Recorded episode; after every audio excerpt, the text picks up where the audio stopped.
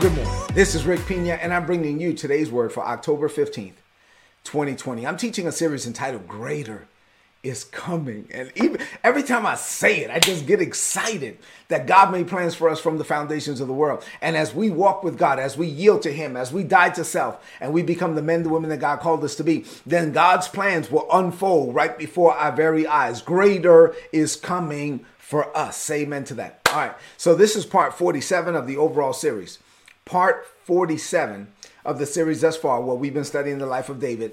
Uh, the title of today's message is very simply, don't get offended. Listen, look at me. Let me tell you something. I don't care how people treat you. I don't care how how nasty they are. You don't have to get offended. Don't get offended. We're gonna we're gonna deal with that today. Yesterday I was talking about love and the love commandment and how we're supposed to remember. it. Love is not a suggestion; it's a commandment. We have to walk in love, and as you're walking in love, you're not gonna get offended. So in First Samuel chapter 25, today we're crossing over into First Samuel chapter 25. And uh, I'm going to cover verses 1 through 13. So that's a lot to cover, but let me just tell you this story. All right, so the 25th chapter opens uh, with the announcement of the prophet Samuel's death. Now, this is the same Samuel who came and anointed David to be the king, right? So when Samuel died, oh man, so you know everybody showed up because I mean that was Samuel, the prophet, the man of God, right? And so there was a big elaborate funeral, and the funeral was in Ramah. That's where Samuel was from, and uh, in his hometown. And after the funeral, he was buried there. So after the funeral, David and his men they moved into the wilderness of Maon, and when they're there, um, he finds out about a wealthy man. Now remember, he has 600 men and they're on the run. And, and, so now they're not necessarily running from Saul because they just had this encounter with Saul and Saul went away. It's like, it seems like it's okay, but still, David has to care for 600 men. That's a lot of people to eat, you know, a lot of people to feed. And so when David gets to Maon, he was like, well, how are we going to eat? And they was like, well, there's a man here, a rich man. His name is Nabal um, it was like, oh, Nabal, that guy, yeah. And it was like, yeah, Nabal has 3,000 sheep, he has a 1,000 goats, and it was sheep shearing time. And that, that's what somebody told David. Uh, now, Nabal was married to Abigail, and the Bible calls Abigail a sensible and a beautiful woman. Now, if the Bible calls you beautiful, my God, you must be beautiful. But Nabal, a descendant of Caleb, the Bible calls him a vulgar and a mean man. He was mean in his dealings. So obviously, this is a weird marriage, right? So you got this mean dude and this sensible woman who's beautiful. You got it? All right. So here we go. David heard that Nabal was shearing his sheep, right? And it was sheep shearing time. And uh, David wanted some of that meat. He was like, okay, you shearing, but I need you to give me some of those sheep so we could eat. And so he sent 10 of his young men to Carmel with a message. Here was the message uh, the, the young men go up to the rich man and they say, Excuse me, sir, peace and prosperity unto you and your family and everything that you own. We have heard that it's sheep shearing time. While your shepherds are were with us, like over in Carmel, we were there. We never harmed them. Nothing was ever stolen from them. Actually, we protected them. Uh, we took care of your men. So, as we took care of your men, we're asking you, sir, to be kind unto us please share any provisions that you might have on hand with your friend David. So, our leader, his name is David, and he protected your men while they were out there. And so now all we're asking is that you will be kind to us. You have a lot of livestock. Can you please share some of that with us? Right? He was clearly in a position to provide it. He had lots of stuff. Can you help us out? You know, help a brother out. Now, when Nabal, remember, he's a nasty dude. When he heard the message, the Bible says that he said, What? Now, in Brooklyn terms, he'd be like, What's up? Now, he was like, No, who does this David fellow thinks, eh, eh, think he is? What are you talking about? Come up here. You want me to give you something? Get, I don't even know you like that. He says, uh, this man said there are a lot of servants these days who run away from their masters. So that's like I, I heard about David. David is on the run because he's having an issue with his master. Don't come to me because y'all tripping. No, I don't, that, that don't have nothing to do with me. He says, should I take my bread? Now, this is how, how this guy talks. This is what the Bible says. He says, should I take my bread and my water and my meat? You ever met somebody that talks like that? Uh, uh, and all the stuff that I've slaughtered and then give it to David and a band of outlaws? Uh, uh, outlaws who are coming from nowhere. Matter of fact, these people, I don't even know you like that. You just show up and you want me to give it. I don't know you. Should I take what I have and give it to you? You go tell David what I said.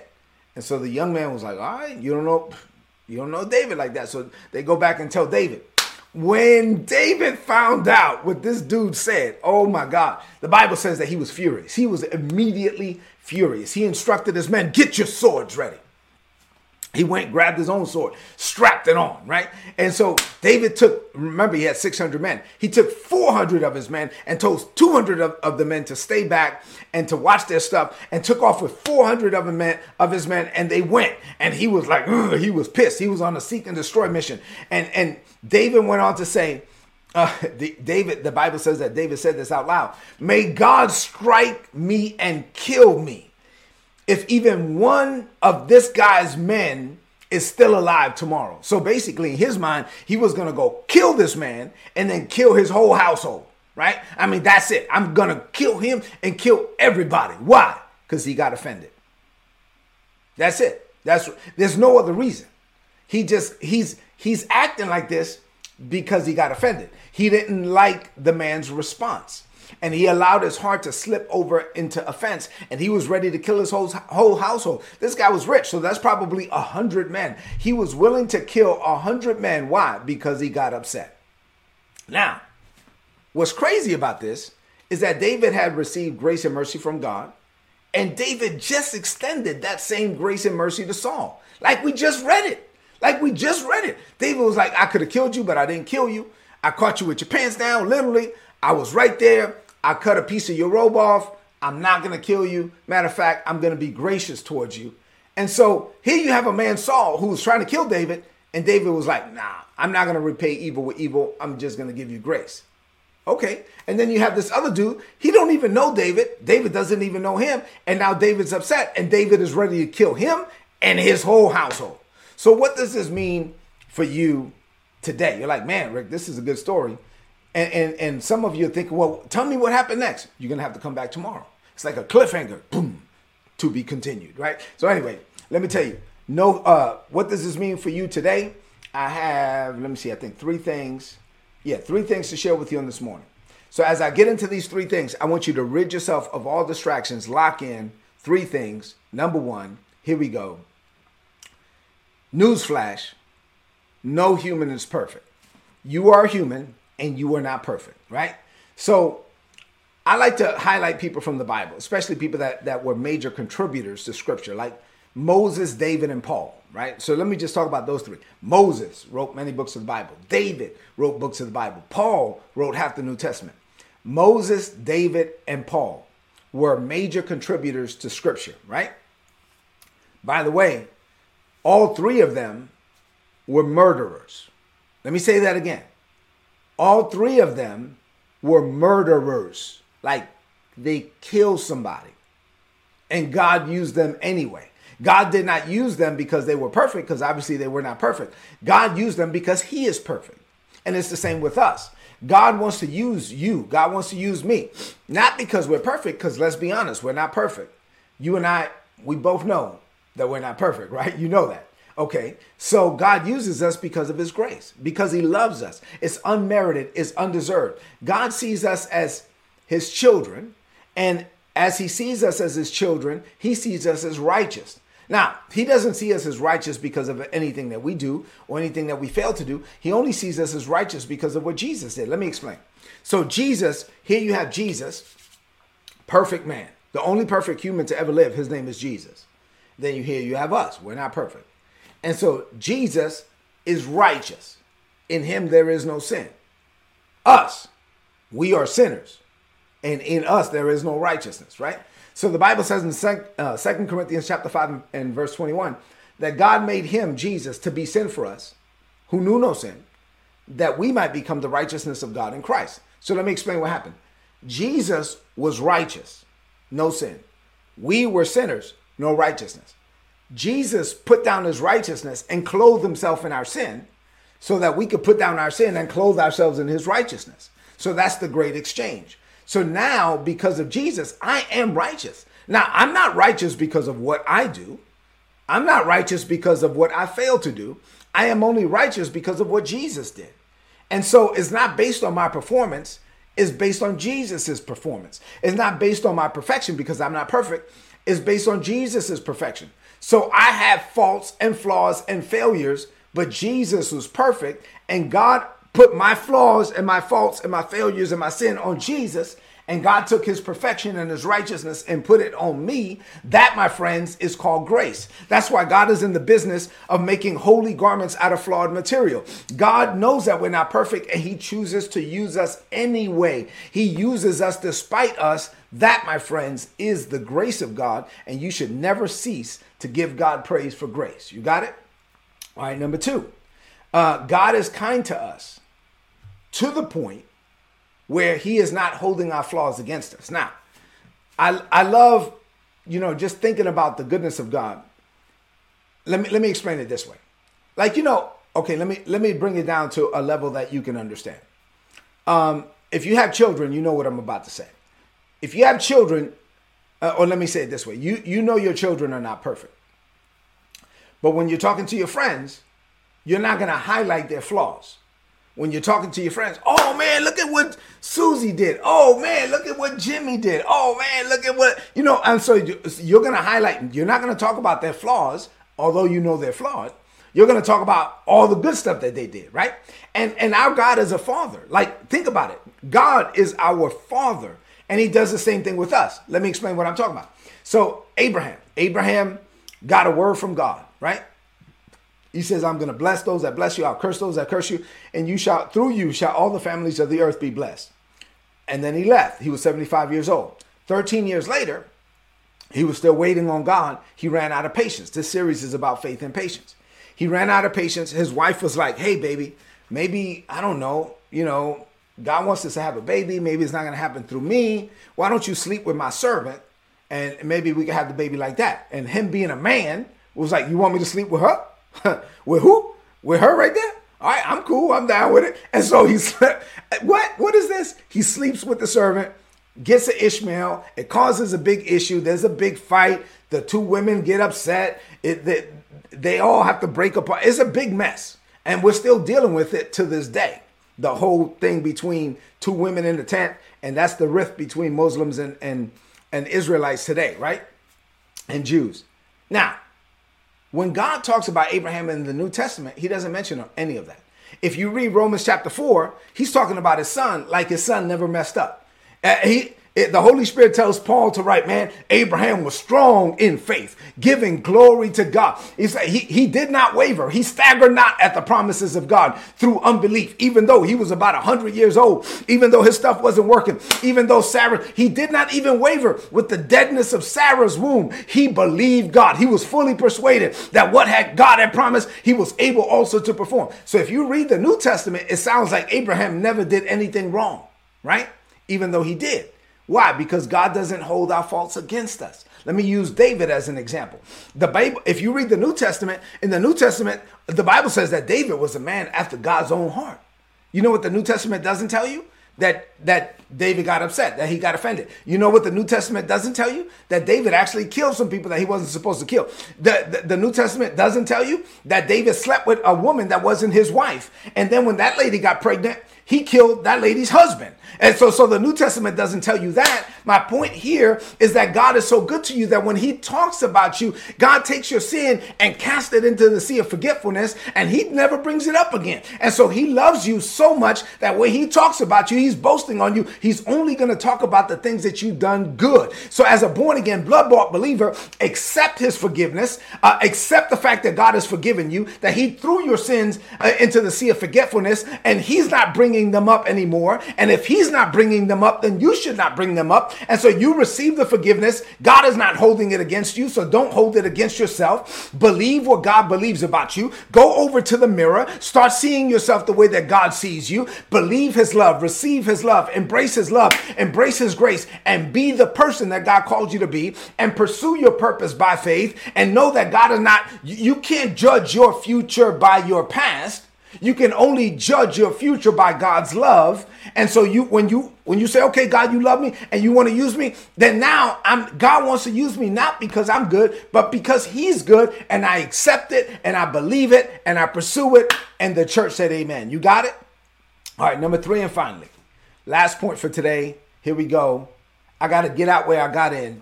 Let me circle back. Don't get offended. Listen, I got to drive home this thing. Don't get offended. Yesterday, I said that we have to refuse to violate God's commandment of love, right? So, David, what's, what's amazing is that David maintained his love with Saul, even though Saul was doing him wrong. But then when it came to Nabal, he was ready to kill the man. He immediately got offended. He pulled out a sword and he was ready, he was ready to kill his whole household.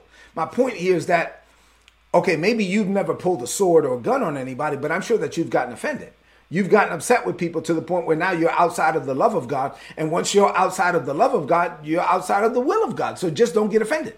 Don't be easily offended. Remain in love. If you meditate and medicate on God's love, you're not going to be easily offended and you won't get offended even when other people treat you wrong. You get to control. You can tell your feelings how to feel. Let me tell you something. You can't allow your emotions to rule you.